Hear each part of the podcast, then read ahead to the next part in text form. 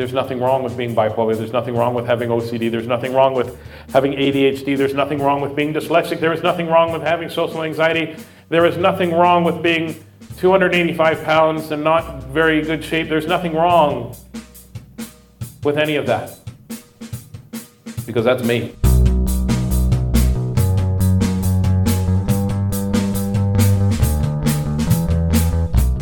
Hello, and welcome to another episode of Bunny Hugs and Mental Health. I am your host, Todd Rennebaum. Thank you for tuning in for another episode. This one's a little different than, than, well, all of them so far. This one was recorded live. It was in front of about 300 high school students, and I'm talking with Big Daddy Taz. Uh, he's a stand up comedian, and I spoke with him in another episode, episode 46.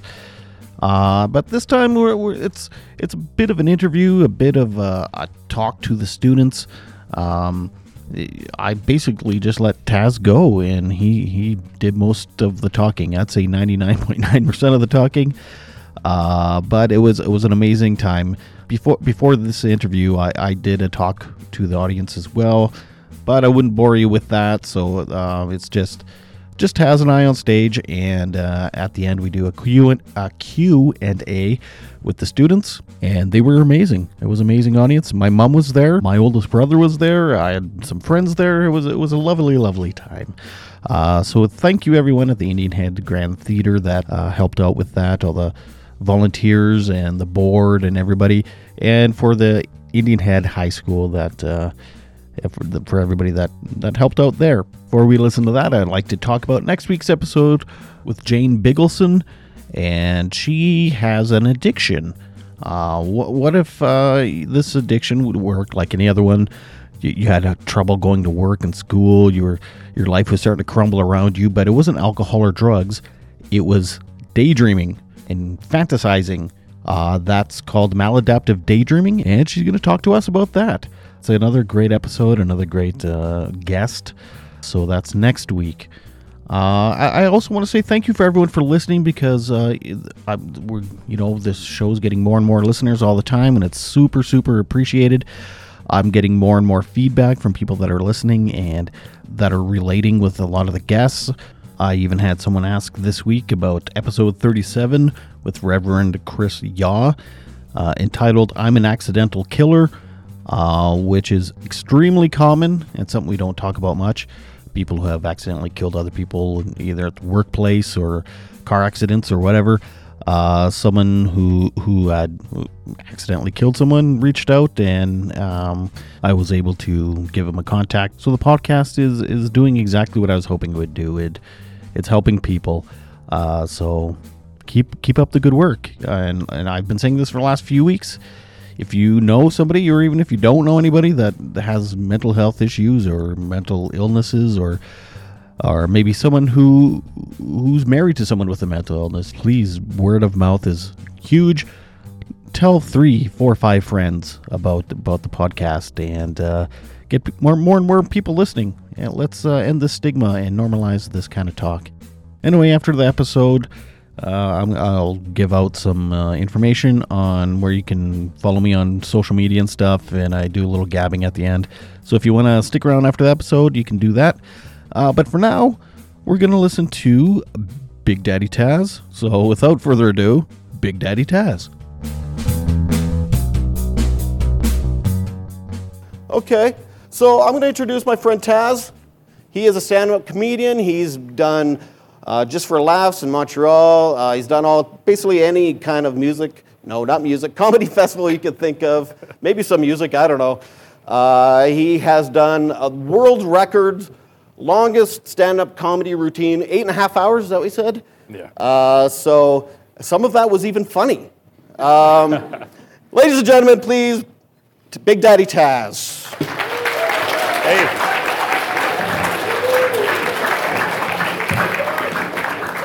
Skip this set. Round of applause for Todd. Oh. Yeah. Thank you, sir. You know, you, you, you mentioned that uh, how long it took you to get help, and uh, and 100%. You know, we, we would have got help if we if we knew if we knew help was there, if it was available, right? And that's why I come and I talk to students. pardon me, because Uh, I, went, I went undiagnosed for a long time, also the same path of alcohol and drugs. And, and I'm, not, I'm not here to tell you what you're going to do with your life. If you're going to want to try your drug, you're going to try alcohol, you're going to do whatever you want. I'm just going to tell you, none of that worked for me. All they did is end up me in jail or and, and end up me in the psych ward, end up me in the hospital, or end up me, you know, not doing things, losing family members and things like that. So uh, we're here to talk to you about the, the value of listening, the value of opening up, the value of, of just admitting what's going on in your life. And there's a lot of guys in here. I watch, I watch some of you walk in here. The moment you got into a strange pace, you, you, you almost peacocked. And it, what that means is that your shoulders got bigger and you, well, I'm, I'm tough. Eh? Even the toughest people in the world, you know, it doesn't matter how rich you are, what color your skin is, or what your orientation is, whatever your sexual orientation is, or whatever, if you're male, female, trans, you know, two spirited, whatever, it doesn't matter. It doesn't matter your social economic, it doesn't matter how smart you are, or how, how dumb you've been treated your entire life. Mental illness affects us all. And it doesn't matter. I, have got some world famous, rich, incredibly, incredibly successful friends that every day, you know, at least once a day, you know, they, they, they think either about taking their lives, ending their lives, ending what they're doing, crying, or feeling useless. Anybody in this room ever feel, you know, that they just don't belong? Anyone? Anybody here feel like they're not enough yet too much for people? Right? Anybody here terrified to answer questions because they think people around them are going to judge them? All of us right? So what Todd and I are here to do is, is to teach you that it's okay. And those that are judging you, they shouldn't be your friends. Those that are judging you are usually hiding something deeper within themselves that they're terrified to have come forward. There is nothing wrong with any of your eh, there's nothing wrong with any of the emotions that you're having, any of the feelings that you're having, any of the any of the sadness that you're having, any of the anxiety, right?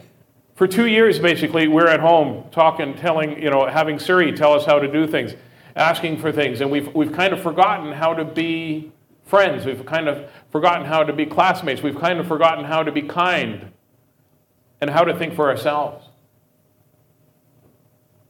And it's important to think for yourself, especially if you're struggling.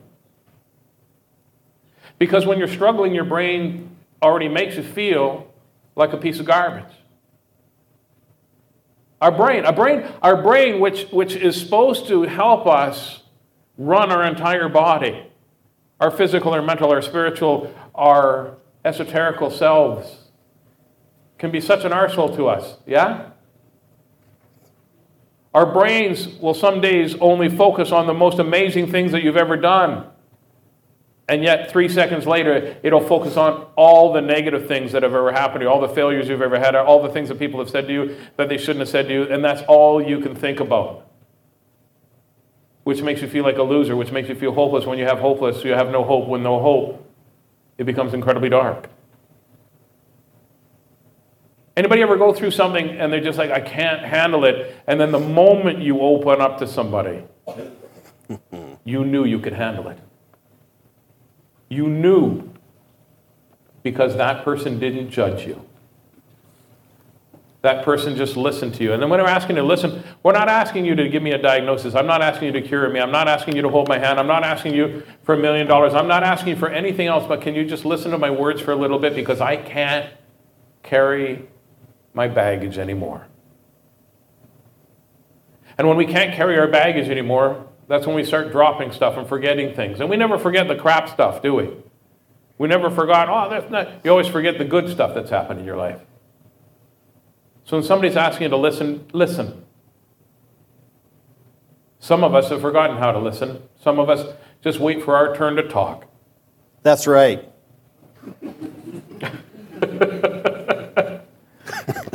That was a joke. I know, it's awesome. but I have ADD, and I'm like, what's he mean? this would be a long conversation, by the way, both of us having ADD, one of us on medication, the other one can't be on medication because it affects his heart. So this could be, uh, we could be all over the place. You guys are supposed to be, they need to be back at school by 3 o'clock. We're like, we're going to try. That's it. we're not here to preach to you, right? We're here to talk over each other. We're not here to preach to you, right? We're here to help you. I'm 55 years old, 10 years older than this kid here. And some people think, oh, why do you go talk to schools? You're 55, you can't relate. You're, what did they call me the other day? Pale, stale, and male. Right? White, old, and male. I did a show at a First Nations school uh, a few weeks ago, and one of the students came up to me and said, Why are you here? You're white. I go, Because I care. Because I love you. And I don't want you to harm yourself. And whether I'm white or whether I'm First Nations, whether I'm black, what doesn't matter to me? The color of my skin. Just the same reason I don't judge you for the color of your skin or what you do. It's not, you know, it's not what you are, it's who you are. And I'm here to help you love yourself. It wasn't until I was 50 that I started to love myself. I hated myself for a long time. Other people thought I was this great comedian. Everybody thought I was this great. And all I could think of is everything that I had done wrong, every misstep, every stumble, every suicide attempt, every time I hated myself, every time I lied to get out of something, every time I got drunk. I loved drinking because that meant I could fight. I loved to fight. Because when I got hit, I felt something. It wasn't until years later that we figured out the reason I wanted to get hit is because I thought I deserved to be hurt. We don't. None of us are. None of us are in the boat that deserves to be hurt. None of us should have to struggle. None of us should listen to the assholes that surround us sometimes that are telling us we are not good. Maybe they're the popular kids. Maybe they're the, the, the, most popular kids, and maybe that. But you know what? Don't surround yourself with those people.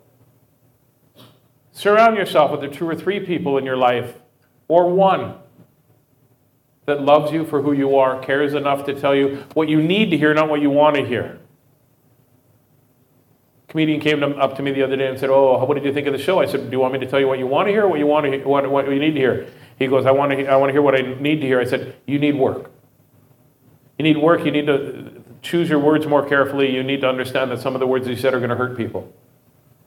He came back two weeks later, same premise, different words, different approach. It was hilarious. I don't want people to pump my tires.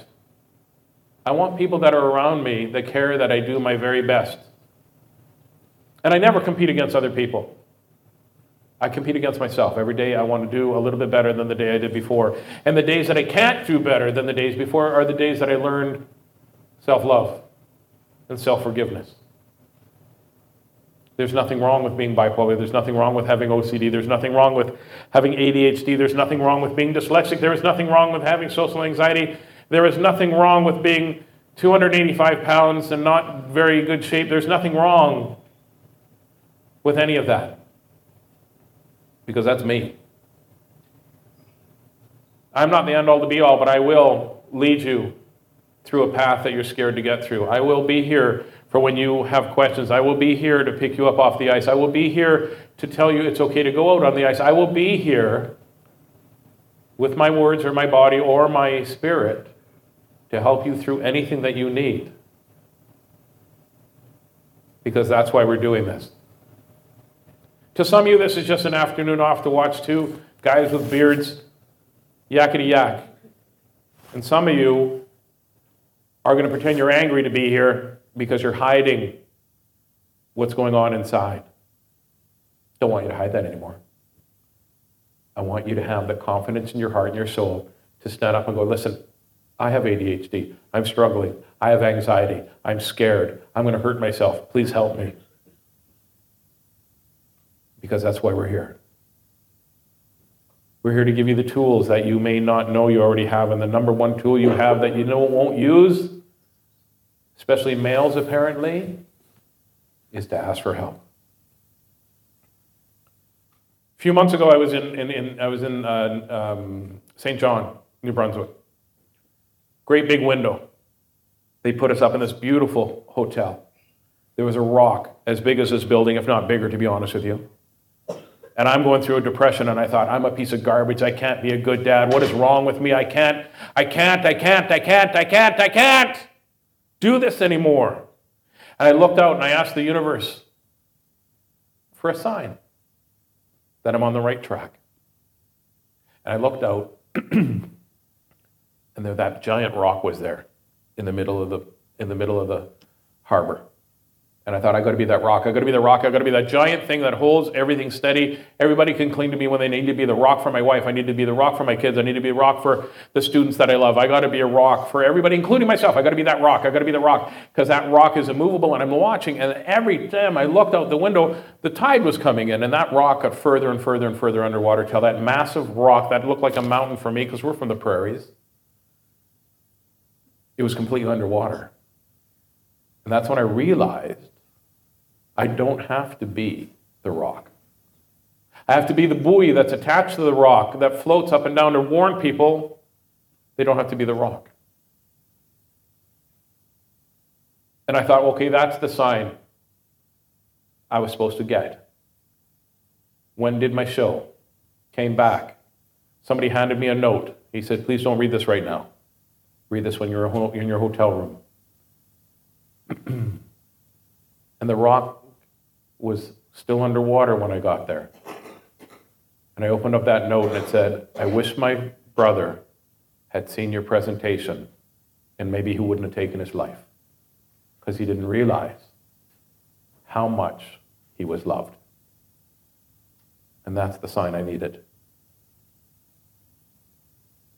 When you're being an asshole to somebody because they're crying, or they're sad, or they don't feel like talking, remember that your words can damage people forever. but also, remember when you come to their aid, that they'll remember that forever as well. Don't be ashamed of who you are. Don't let people disparage who you are. Be you. Love you. Get the help that you need. And if people make fun of you, that is not a flaw in your character. That's a flaw in theirs.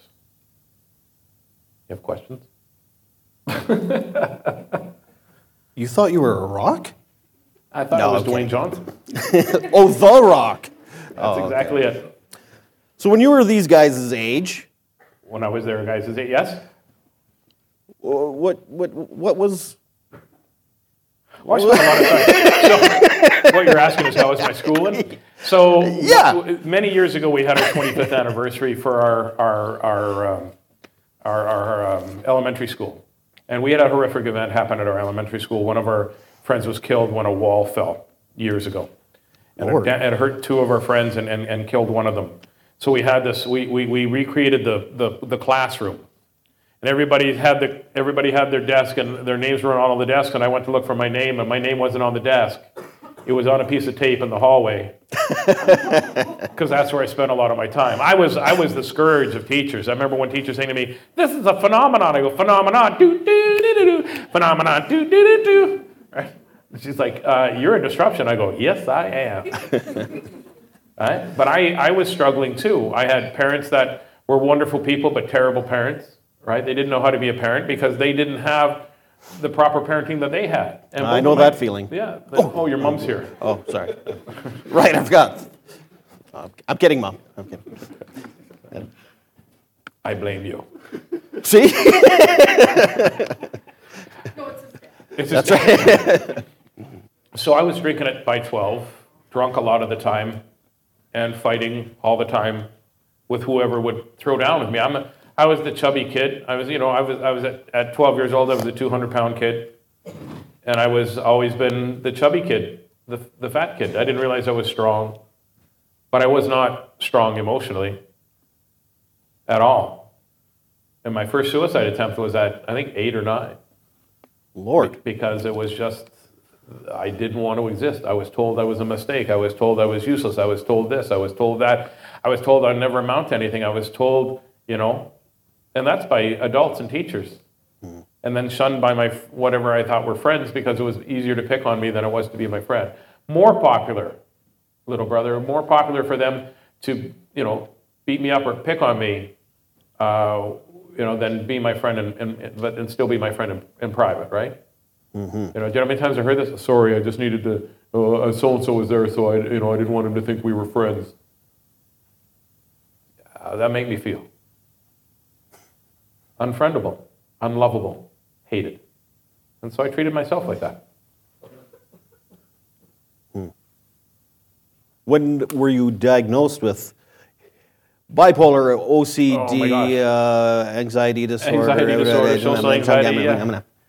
I wasn't diagnosed until I was in my early 30s. And then, even then, I didn't want to believe it because I'm a male. I got nothing wrong with me. You're wrong, man. You're wrong. And it's not. It was just denying. Denying doesn't make it true. But I knew something was, I was different from a very young age. Everybody was happy and, and, and that, and I was happy for fleeting moments, then terrified, and then scared, and then unlovable is what I thought. Right? Then hungover. Hung over a lot in school, for sure, definitely. I mean, we joke about it, but it, Yeah. It, it damaged it damaged my liver, it damaged my psyche, it damaged what I was because I, I, I did what I was taught, which was, was drink, right? And escape and not care about anybody, especially myself. Where'd you grow up, actually? I grew up in uh, Saskatoon. I was born in Regina, grew up in Saskatoon. My dad is actually from this area.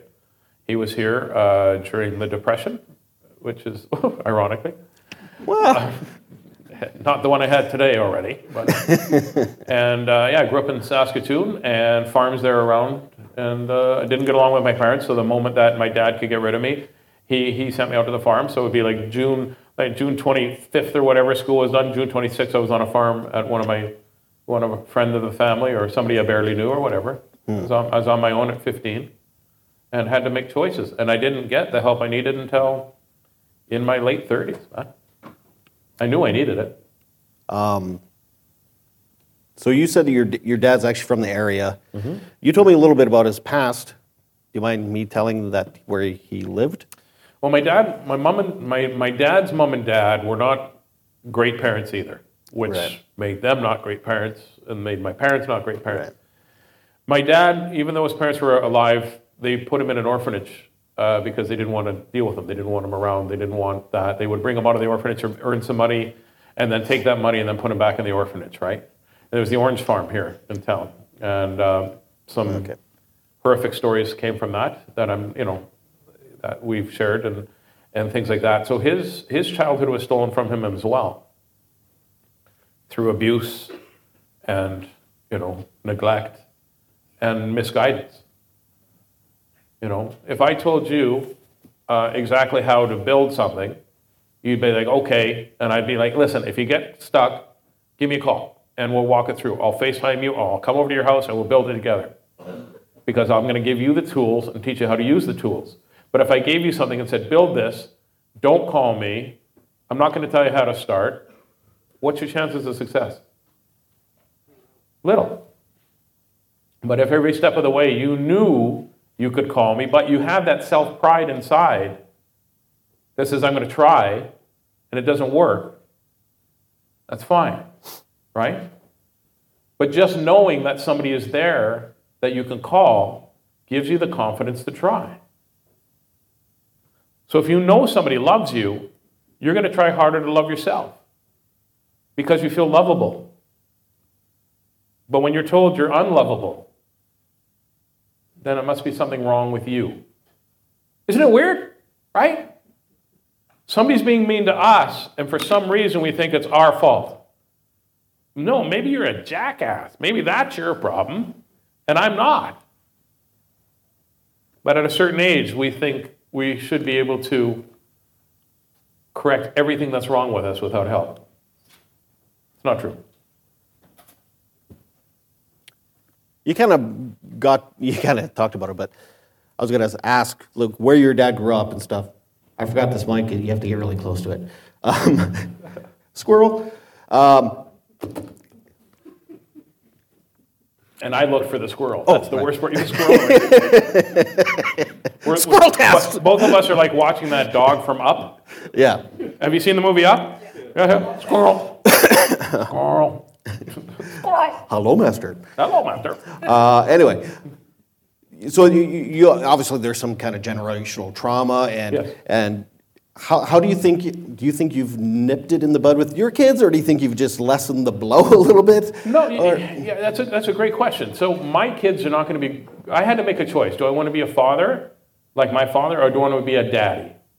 I'm a daddy, My boys both at, at, at 15. Big Daddy. Big Daddy, yeah. At 15 and 28, they both, they both still call me Daddy, Daddy O, right? They know, and their friends know, and their friends of friends know that they can talk to me about anything. There is no hiding our mental health at our house.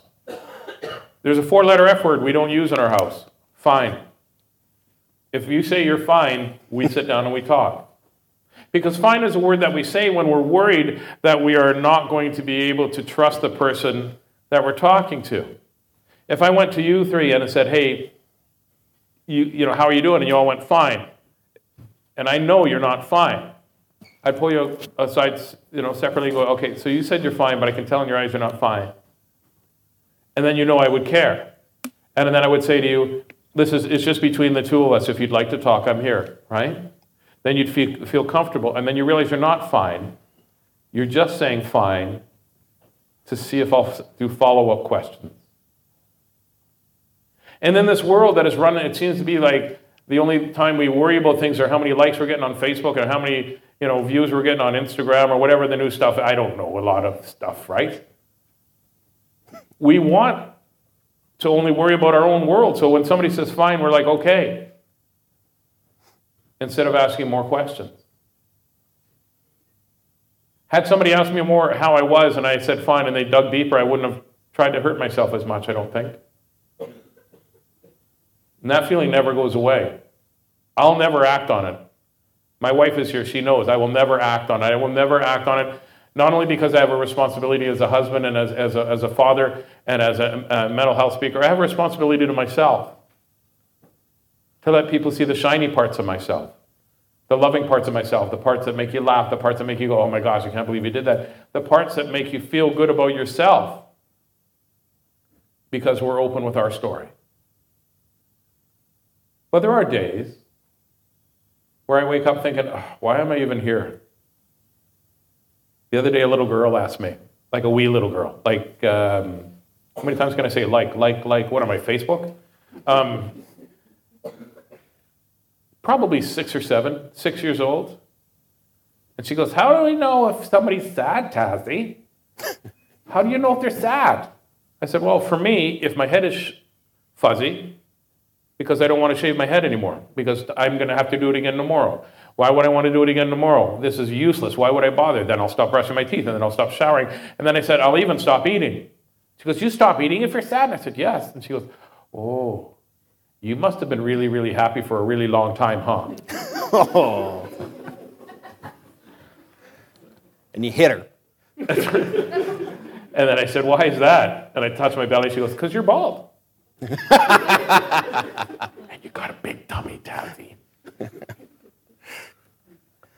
I feel like I'm taking over your show, buddy. Sorry, you were supposed to ask so many questions. Go ahead. Oh, no, this is all, this is great. This is why I like being a host. It's like I don't have to do anything. You don't have to do anything. I just record and uh, get all the credit. When you remember to hit record. oh, I should have told you that story. Um, so let me tell you. So uh, you know, I was talking about how you know we didn't talk about this stuff when I was in high school.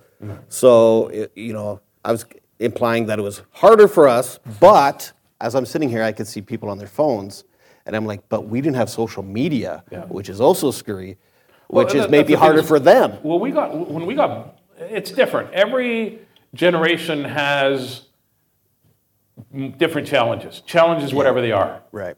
And then what do we do? My father used to go, "Oh, you have no idea what it was like to be my age." I'm like, "Oh, yeah, uh, you you had it so much easier than me. Uh, you have it so much easier than me. You have it." No, I don't know your struggles. Right? Here's the deal: when I got bullied, I went home. That door closed. That person, that particular person, wasn't able to bully me anymore. But with social media, they're always there. And I'm going to tell you something that maybe some people are going to mad at me. You also have a responsibility not to go on that particular social media site. You right there. I'm going to talk to you for a second if that's okay. If I said to you, nice yellow shirt, what would you say? You're not wearing a yellow shirt. right? Like, I'm not wearing a yellow shirt. I'm like, it's a yellow shirt. And you're like, no, You fooled me. I was like, who's he talking yeah, to? Yeah, yeah, yeah, yellow shirt. And I'd be like, no. You, you were like, it's not. I'm like, it's a yellow shirt. And I get mad and I scream at you and I go, it's a yellow shirt. Ah, I'm like, I poop my pants. Right? Freak out. Does it make it right? No. But if I call you a name and you go, I'm not that person. Uh, I freak out. All of a sudden, you're like, okay, well, then I guess I am that person. Weird, eh? So you all have, we all have different struggles. The difference is, I'm here to get you to talk about your struggles. There's no shame in having struggles. Well, I never struggled my entire life. I feel sorry for you. There's a great saying, it's an African saying that says, Calm seas do not make good sailors. Which means if you're always just, you know, floating along, you're not learning any lessons. Even today, driving in here, the roads were the roads were like glassy. And I'm in the truck, and my truck decides to go, hey, what's over here? Oh, that's nice. Oh, oh over there, what's over there? That's nice. but guess what? I was able to I was able to balance the truck out and get it back straight because I went through that before. But if that happened, you didn't know it, you hit the brakes, you start spinning around, oh, and then you're in the ditch. So our job as speakers and human beings is to help each other out of the ditch. Is to help each other not go into the ditch. To be there when you need help. So no matter what your struggles are, they're valid. Some of us struggle with spelling, some of us struggle with mathematics, some of us struggle with talking too much. Because in my world, silence meant somebody was mad at you, that somebody was going to get hit.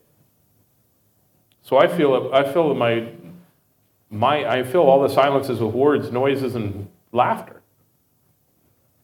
Because I'm terrified when it's quiet.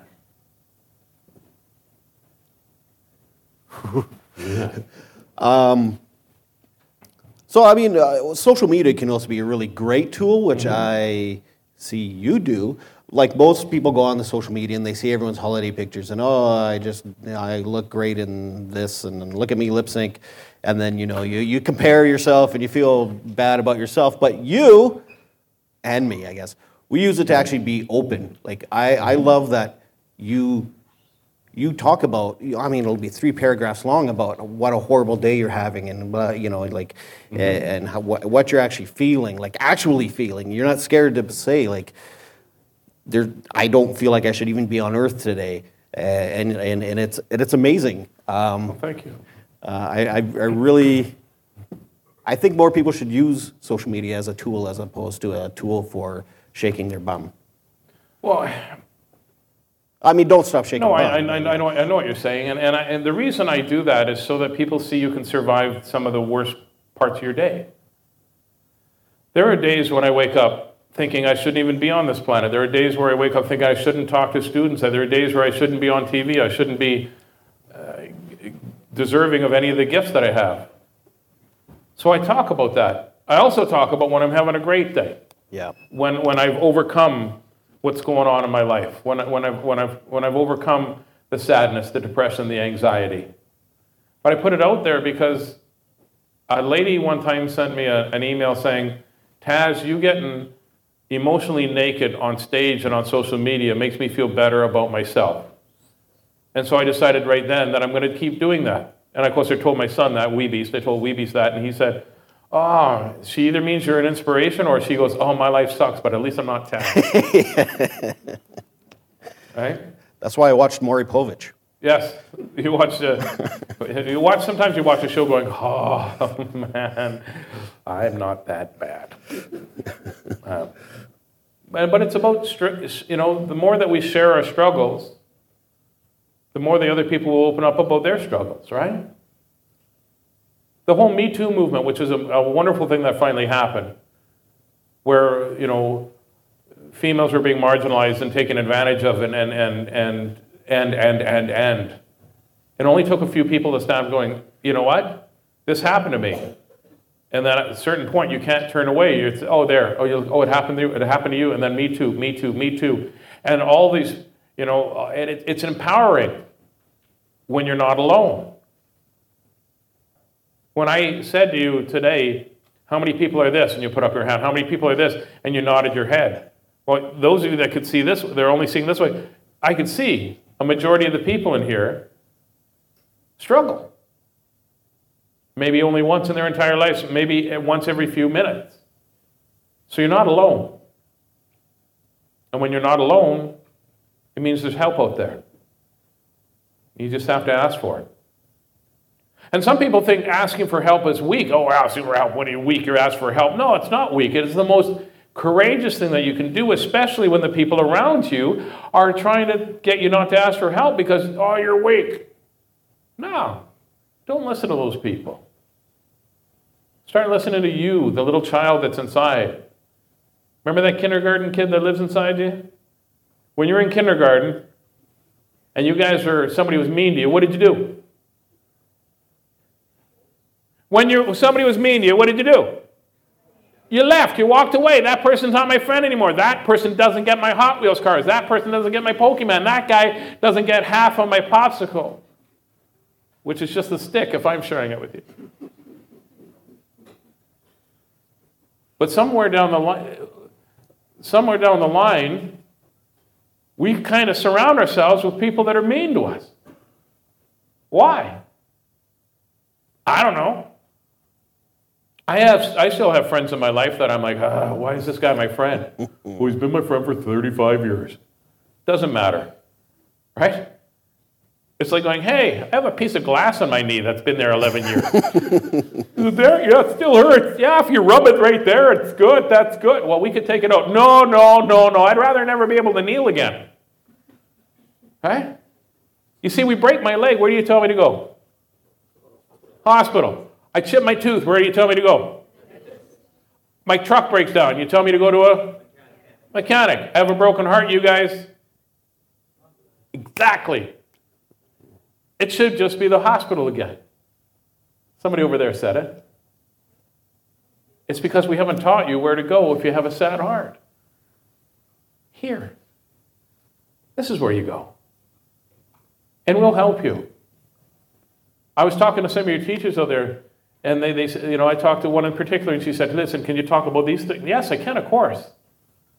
And one of the things that they want you to know is they care about you. It may not seem that way sometimes. Teacher students, oh, they hate each other, kill. But it's not like that.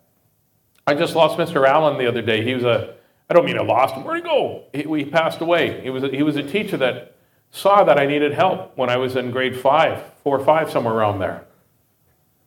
So he let me feed the snake. We had a snake in our, our class, and I, I was the only one that got to feed the snake, only if I tried my hardest to pay attention in class. He let me feed the snake. Big, giant boa constrictor. I remember the first time he goes, just drop, drop the rat in there. And I, I dropped the rat, and I still had a hold of the tail, and the, and the, the boa constrictor went around my arm. And I was there, this boa constrictor squeezing my arm, and I'm starting to not be able to feel my arm, right? But I was too embarrassed to say anything. Like, uh, uh how's it going in there? It's good, good, I think. Um, is it supposed to hurt? what is feeding the snake supposed to hurt? What do you mean? He comes in and my hands are, my fingertips are purple. This thing is wrapped right around. It's got the, it's got the, it's got the rat in his mouth, but it, I don't thought my arm was delicious. But I'm sitting there going, oh, and he goes, no, no, you can't.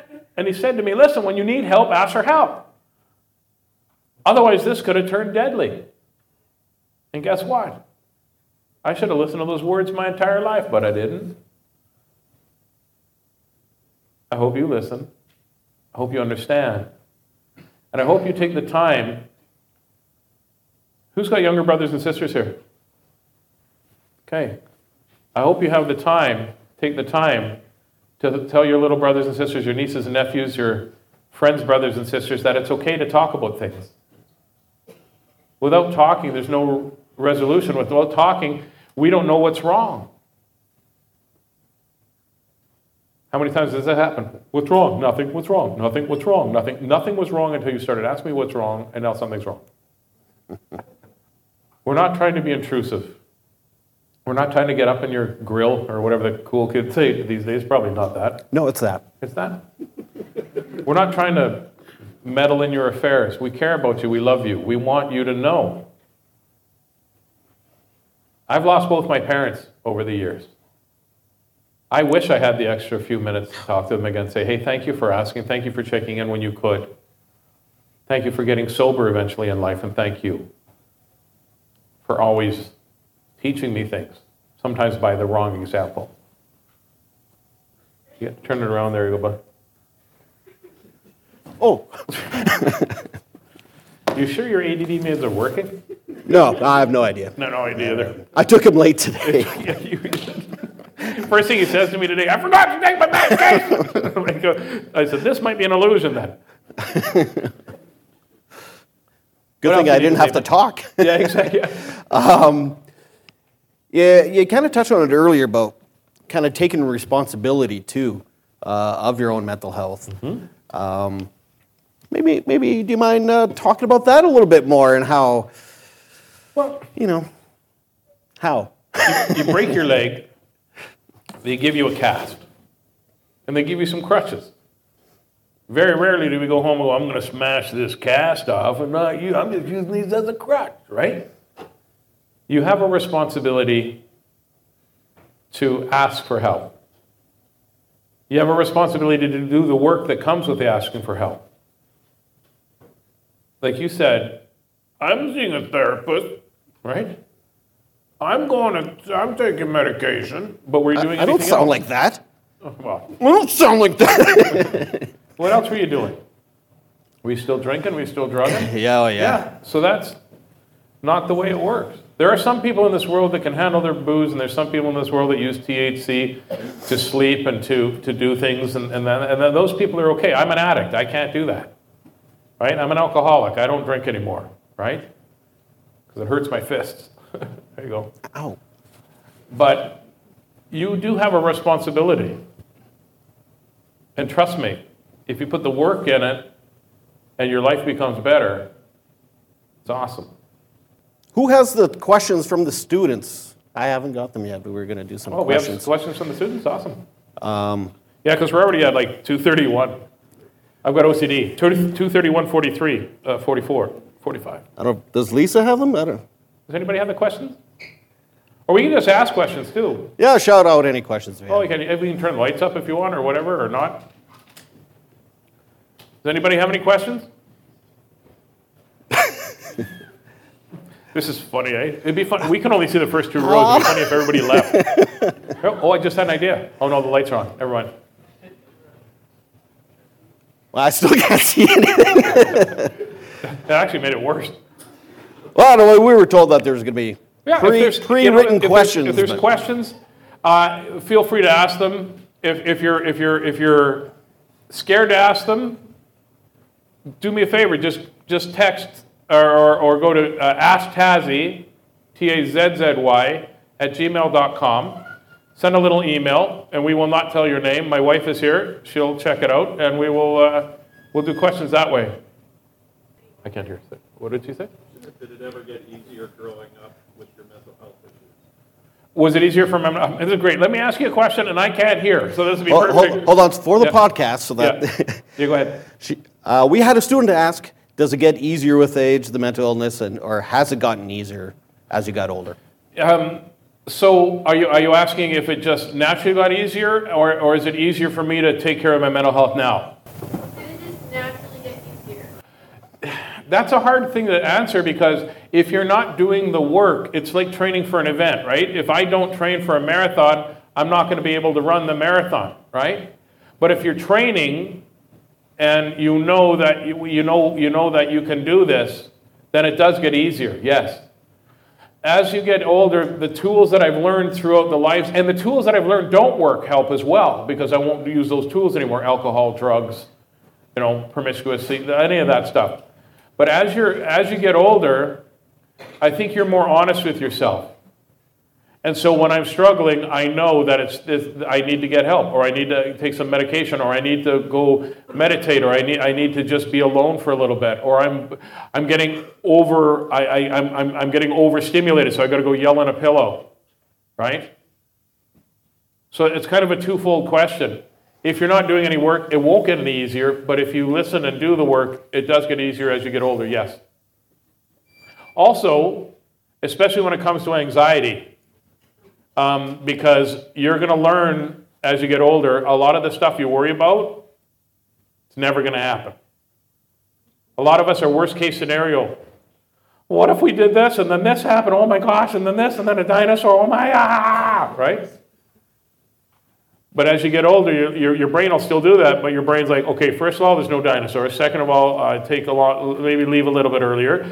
And thirdly, whatever happens, happens. My license plate on my truck says, is what it is. Because that's what it is. It is what it is. So, yes, if you do the work, it gets easier, um, and questions don't get shorter when you're asking me. For me, uh, when I wasn't doing the work, it just got easier being depressed. I just like this is my default mode, and it's just it was actually so when I got sober, I was told you're gonna have to learn how to feel your feelings. It was actually it took me a long time to learn how to feel happy or content actually because I got so good over time naturally feeling like poop that it was like oh this is this is I prefer this. I actually prefer feeling like poop because this is what I know. This is what I know. Um, it, but then uh, over time, like like Taz said, like I just got sick of it. Like something had to give. you had to be honest with yourself. Yeah. Well, see, what happens is, I don't know, and I hope you are never, ever part of a, uh, an abusive relationship. Okay? I hope you're never part of that. But people say, oh, how did that person stay in an abusive relationship? Well, because they were comfortable. That's what they knew. So your comfort zone's got nothing to do with comfort of yourself, it's the comfort of what's happening. It's what you're used to, right? And so what happens is you have to get out of your comfort zone and realize that there's different options out there. So same thing with me. I was I'm just uh, uh, for a long time it was easier just to me to just go, "Okay, I'm going to wake up. Now when can I go back to sleep? Or when can I avoid this? Or when can I do this?" So you you have to you have to push yourself with everything. Right? Elite athletes have to do it. I am not an elite athlete. You're elite. Pardon me? I have a question for email. Yeah. Says I'm struggling with getting up in the morning. What should I do? Get up. Sorry for the for the podcast. Oh, for the podcast. The question was, um, I'm struggling with getting up in the morning. Gotta, I got to stand up because my arse is asleep. Hang on. It's nothing. So, if you're struggling in the morning to get out of bed, get out of bed. You want to break that cycle. Another thing you want to do is find out why you're struggling to get out of bed. And you're going to hear this, oh, your body's going through changes and your brain's going through change. You got testosterone, you got testosterone, you got the girl stuff, you got the boy stuff. Oh my gosh, yeah. That's all true. But also, you at your fingertips, you, you have the ability to ask for help. And it's hard. It's hard to get out of bed. The voice you just heard was my wife, Lala. She knows that are- there are days where I only get out of bed because I have to get out of bed, not that I want to. And if you're struggling, please ask for help. Because I don't know all the answers, right? I know my life experience answers that I can give you, but I don't, I don't know all the answers.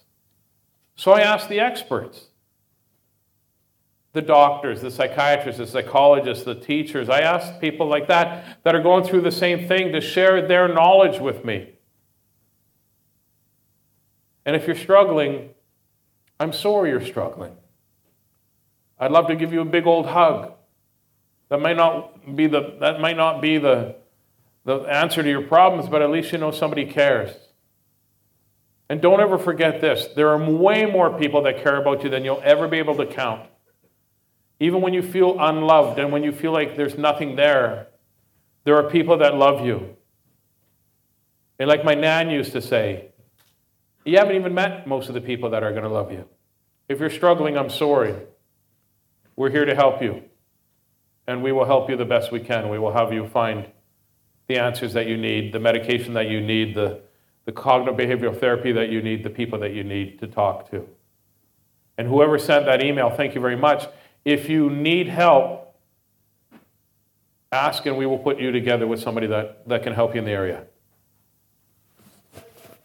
Okay? From me? Well, not from me. From OCD more than just patterns? And what is, and usually thought to be? Is OCD more than just patterns? And the last part? And what it's usually thought to be. And what it's usually thought to be. OCD is different for a lot of different people. For me, obsessive compulsive disorder, that's OCD, it is things need to be a certain way, or my brain and my psyche and my, my soul can't handle it. A couple years ago, probably longer than that, everything's just the other day to a comedian and stuff, but we were doing a show and they have these wall sconces like, hit, like this, right, that are on the wall. There's about a thousand nurses in there. And I said, and one of the wall sconces was a little crooked. And all I could do was like look, and I was trying not to, right? There's a point where, oh yeah, it's, uh, and I kept looking over the, and finally I was like this even. And somebody goes, "What's OCD like?" And I'll say, "I'll tell you. you see that wall sconce? It's crooked. It really bothers me." And one of the one of the male nurses goes, "I can fix that." So instead of getting up and fixing it, he moved all the other ones crooked. and I went, "That works." All right. For me, and my wife knows this, OCD, if anything changes while we're doing something, it's the end of the world. Oh, we got to go to Todd's. I'm not going to Todd's today. Different. It's not what we plan on doing. We plan on doing. But now it's not. It's over here, and I can't do that. Now I calm down, and I realize it's not a big deal. Sometimes. Sometimes. and then I realize sometimes I don't realize it's a big deal until a couple of days later, but I realize that it's not a big deal, and I take a breath in and I say to Lola, I say, okay, well, I guess we're doing this then. And she's like, yes, we are. Get in the car. Is it natural to not recognize yourself in the mirror? Is it natural to not recognize yourself in the mirror, Taz? You sure it's a mirror? hey, I'm a puppy. Yeah, I'm just being silly because uh, me being silly gives me a minute to think about the answer. Yes, it is. You never see yourself the way other people see you because what you see is a reflection of who you are, not exactly what you are and who you are. Now, it, depends if you mean metaphorically, if you mean actually physically seeing yourself completely different, right? But when you see yourself in the mirror, you're only going to see what you want to see. When I see myself in the mirror, I see a guy that's let himself go, is no longer working out, you know, has got a, a beard that has this really weird thing right here that you're not going to probably didn't notice until I mentioned it. My, my beard goes, hey, and I go right there, right? And then we only see what we want to see. Look at yourself in the mirror after you've done something that you're very proud of. You're going to see a completely different reflection than the one that you see when you're depressed. You see, there was a very smart lady who was my nan who said, Mirrors are the worst invention ever. Because if we were supposed to see ourselves, our eyes would be on our hands and we could look at ourselves like this, but they only see this way. Because we're only supposed to see ourselves the way the people that love us see us. So it is kind of natural, yes. Did you mean metaphorically?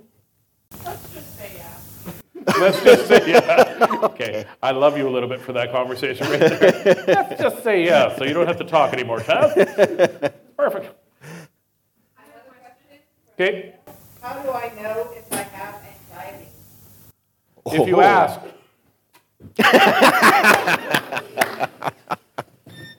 the, the question was how do you know if you have anxiety? If things are tough to do because you're worried about what may or may not happen, if you're uh, scared to try something because all you can think of is failure, if something gives you butterflies in your stomach for no apparent reason. Now, here is a way to combat anxiety. Your brain produces the same chemicals when you have anxiety and you have excitement. The only difference is we label them completely differently.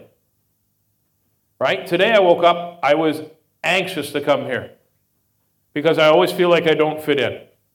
Remember when I asked you, does anybody here feel like they're never enough and always too much at the same time? Me. So I'm sitting in bed, Lala's still uh, asleep, and I'm just thinking, oh, how's this gonna, oh, and I just start having that oh, feeling, right? And then I said, yeah, but I also gonna meet up with Todd, and we're gonna have a good time, Todd, and we're gonna have some great time. And then tonight I'm doing a show and, and stuff like that. So I realized that I'm actually was excited to come talk to you. So you can, you can combat that. When you feel anxious and you can't do something, the moment you burst through to the other side, your anxiety will be left behind.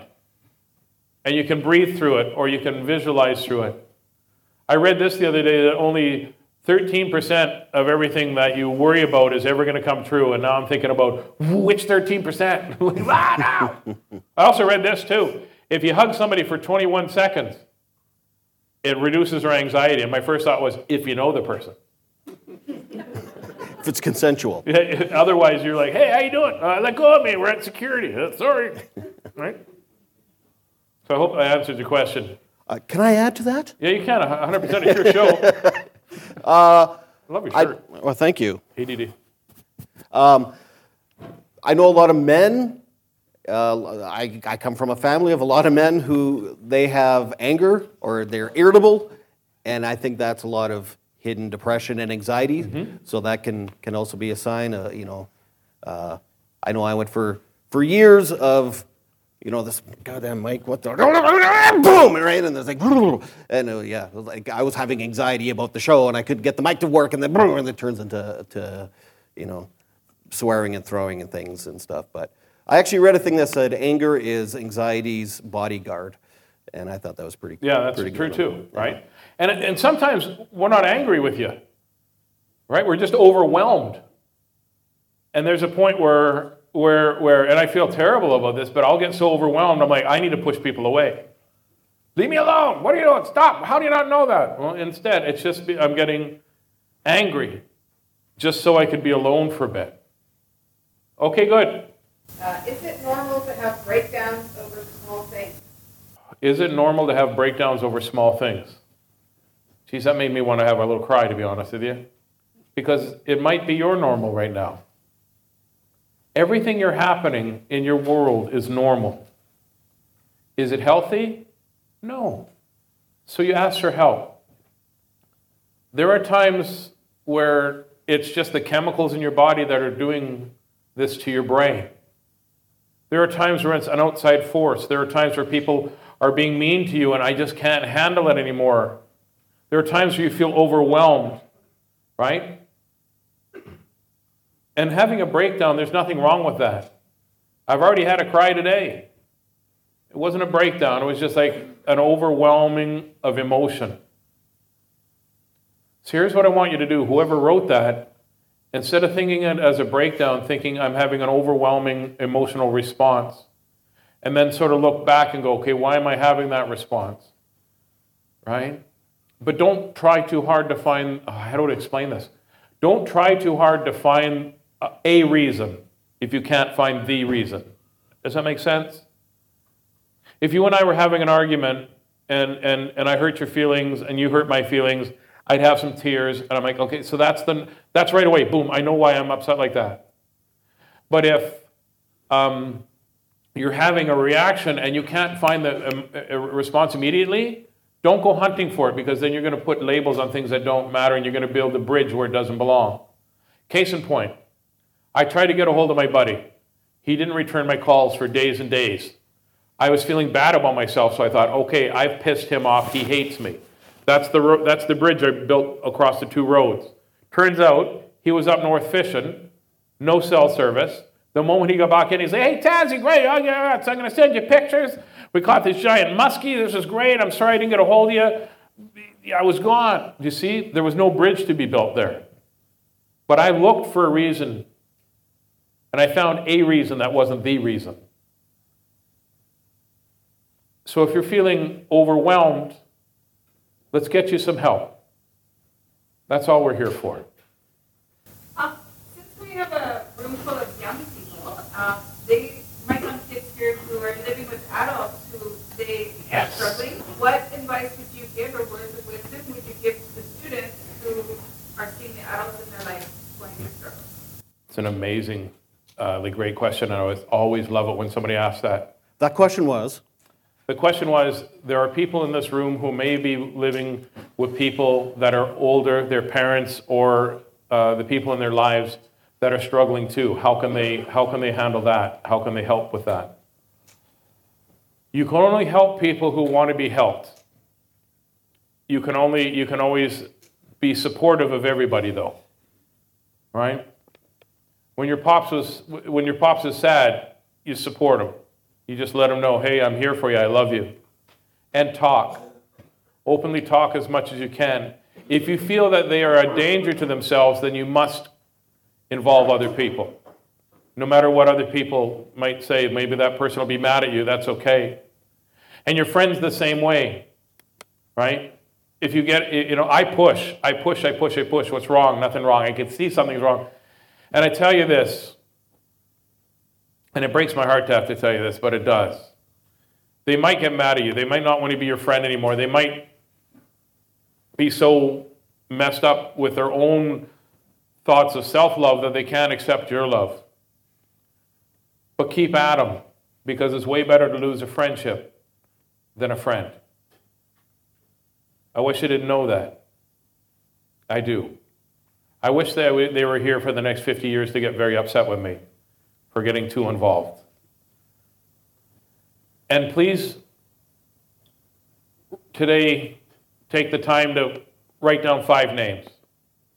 Three names, minimum, five names if you can, more if you can, of people that you know that love you and care about you. Put them in your phone, put them somewhere, and put them in a, in a, in a place that if you start feeling depressed or overwhelmed or anxious, that you can call those people. Go see them if you can. Call them. Don't text because you can't feel the love that somebody has for you through text. That's why a lot of fights start through text, and you're like, what do you mean by that? I didn't mean that. Well, sorry, that's what I read. Well, you're going to read what you want to read. And if your parents or the adults in your life are struggling, talk to other adults in your life and get them help as well. That's just my advice. I'm not a doctor, I'm not a psychiatrist, I'm not anything more than a fellow that really, really loves it when somebody else cares enough to ask me if I'm okay. I have three more questions Okay? Woo. so far. Sometimes it's hard to be myself because people say I'm annoying. How do I work through it? Sometimes it's hard to be myself. And what can you speak a little bit louder? People say I'm annoying. How do I work through it? Don't hang out with people that think you're annoying. There you go. 100%. I'm annoying all the time. Ask Lala. I make it. Sometimes I'm annoying on purpose. on purpose. I on purpose. like then. You're not annoying. You're only annoying to the people that find you annoying. Right? So surround yourself with people that get who you are. We're all going to change a little bit when we're around people. When I get around super famous people, it's funny. I don't get starstruck. I'm like, that person's just a dude, or that person's just a lady, that person's just this person. That's the only time I've ever gotten in trouble is when I was like, oh my God, right? I was a completely different person. Either you love me for who I am, and I will tone down when I need to, and I will, I will exacerbate when I want to make people laugh. But if you don't like me, that's okay. There are like 7 billion people on this planet. If only 0.00001% of the people are okay with me, that's still a massive number. So please, whoever wrote that, don't worry about if people are getting annoying. To, unless you're being annoying on purpose, well, then stop being an asshole. you know what I mean? If you're being annoying to hurt other people's feelings, then that's completely different. If you're being annoying to elicit a response, you've got your response. But if you're just being you and people find you annoying, you're hanging out with the wrong people. We You got know- seven minutes. We need a couple more questions. Seven minutes? Okay. Okay, I'm too scared to ask for help. No one really listens. Oh, you're 100% right about that. you're too scared to ask for help, and nobody seems to listen. Sometimes they don't. You just need to ask the right people. You need to ask the right um, loving people in your life, what I call the forever people. There are people in my life that are coming in and out, in and out. I meet thousands of people a month. They're not in my life for very long. But I know the people that I can trust with my emotions. And you'll find if you haven't found that person yet, you will find that person. You'll be able to find that person that you can trust with your emotions. And the people that aren't listening, it's because they might be going through stuff that you don't understand as well. So, what I want you to do is make that list of five or three or even one if you have to. And do it when your mind is healthy. Because when your mind is not healthy, you can't remember the people that love you. But just keep asking for help because you got to stand up for yourself and you got to stand up to yourself as well. Because there's times where you're standing up for yourself and your brain goes, oh, this isn't worth it. Well, yes, it is. It is worth it. I'm not going to lose any more people. I'm tired and sad and heartbroken for losing people because we're afraid to talk. I'm sad and tired of losing people because the people that they're talking to don't know enough to say, I can't help you, let's find you some help. I'm tired of losing people simply because other people are scared to talk about what's happening. So why don't we change that? Yeah?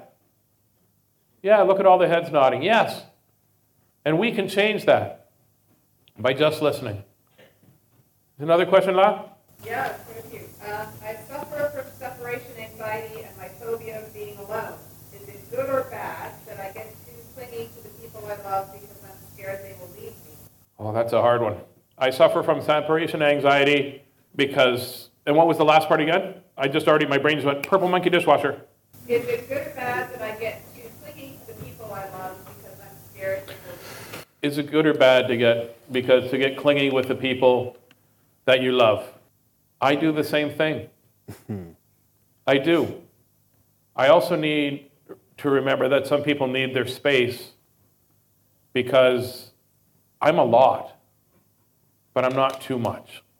And it's okay. The people that you cling to, air quotes, and they still love you and they want to be with you, then that's awesome. But there's going to be a time that you're going to realize that because out of sight doesn't mean out of mind. And being separated doesn't mean that um, is a terrible thing. When I first met Lala, who I love tremendously, she gets me. And then she lives in British Columbia and I live in Manitoba, so we have sometimes weeks apart. When we first started dating and seeing each other, I was like, oh my gosh, she's going to find somebody so much better. She's never going to remember who I am. And then we would meet up and she would, she, or we would call or we would FaceTime. And the love that she had, I realized that's a, that's a not a going away thing. You see, love in my family was a weapon. And when we were apart, things seemed to get worse. And when I came home, it was always a little bit different, and I didn't know how to handle that. So Lala has taught me that love means always. And so that's how I deal with my separation anxiety. That's a great question. Whoever wrote that, thank you so much. That was me. That was you? No. now I want to be separated from you. Time's up, unfortunately. Is it time up? Okay, so anybody that sent us questions, I will uh, go back to the hotel and we will, we will answer your questions will, to the best of my ability. Um, please, please, please love yourself. You see, we've forgotten a little bit about how to be kind. Anti maskers, anti vaxxers, this and that, and all of a sudden, blah, blah, blah. guess what? How about this? How about we let people be who they are? We be kind to those people. Hopefully, they're kind to us. And if somebody isn't kind to you, be extra kind to them because they need, they need that extra love. And the one person we always forget to be kind to is ourselves. You deserve a majority of your love. You deserve adulation. You deserve peace of heart, peace of mind, peace of soul. And it's out there. Just ask for help if you need it. From my family to yours, lots of love to everybody. And I thank you so much for letting me be a part of this, Todd. I appreciate it Thank so you. much, everybody. Thank you for coming.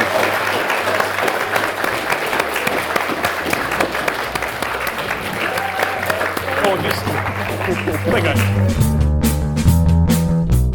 Thank you so much, Taz. I can't wait to work with you again sometime in the future, or just I like just what you know catching up with you on on Facebook once in a while, and I, I hope you're doing well. I know you don't always do well, but I hope you're doing well right now.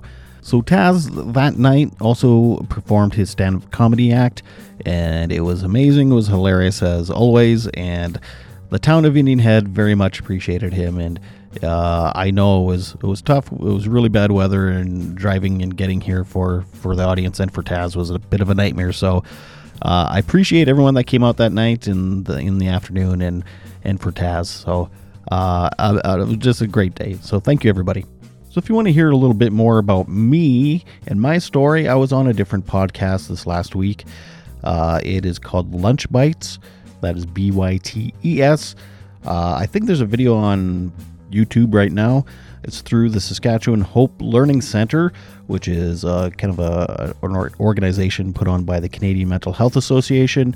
Uh, so thank you, Daniel Blondo, for hosting that and and asking me to be on. That was amazing. Uh, so yeah, you can check that out. Google it. Lunch Bites, uh, Saskatchewan. Well, don't. Uh, Saskatchewan's a little hard to spell, but uh, Hope Learning Center Lunch Bites. Thank you for that. Also, this past week there was an amazing article about me uh, and about my past struggles with addictions and uh, mental health and suicidal ideation and stuff, and you know uh, what's happening now uh, with the podcast and with my kids' book and stuff. Uh, it was written by Miguel Fenrich. It was for uh, the Battlefords News Optimist newspaper, and it's called Todd Runnebaum's Road to Recovery From Anxiety to Advocacy. anyway, I very much appreciate the article. Um, Miguel, you did a fantastic job. I've, I don't think I've ever been part of a more thorough article about me. Uh, it goes all through my life uh, from a kid all the way to present day. So thank you so much for that. Oh, and I think it was last Sunday. It was the Sunday before. No, I think it was just this last Sunday. I was on another podcast. Uh, it's kind of a live one. Uh, it's called Hard Knocks Talks with Daniel Unmanageable and and with Donna. Uh, they are an amazing couple that are doing amazing things with recovery. Uh, that maybe you've heard of their show. They get thousands of people on there all the time. Uh, so anyway, thank you, Daniel. It was kind of a very short notice thing. Uh, he had a cancellation of a guest, so that morning I was thrown into the fire a little bit, uh, and yeah, I was on there. So if you want to check that out on YouTube, actually, Hard Knocks Talks with Todd Runnebaum. Uh, there's more about my story there too. So, uh, yeah, I I didn't even realize how much the the spotlight was on me this week. Uh, geez. Uh, anyway, uh, this Monday, coming up Monday, I'm going to be doing an Instagram live with a gentleman by the name of Will Craig. He has writ- he's written a new book. I don't think it's out yet, uh, and I don't remember what it's called, but uh, we're going to talk about that this this Monday, uh, February 27th, and it is on at 10 o'clock Eastern, 9 Pacific. I don't know. I don't know. Go on my Instagram. It, it, it's on there. Oh, speaking of which, uh, my Instagram is Bunny Hugs Podcast. And my TikTok is Bunny Hugs Podcast. And my Facebook is Bunny Hugs and Mental Health. And please follow, share, and uh, leave comments and stuff like that. And one more thing, please, please rate and review Bunny Hugs and Mental Health on Apple. It, you, I can't even begin to explain how helpful that is. okay, I think the show's over now. So thank you, everybody, and re- please remember to make your beds and take your meds. Bye.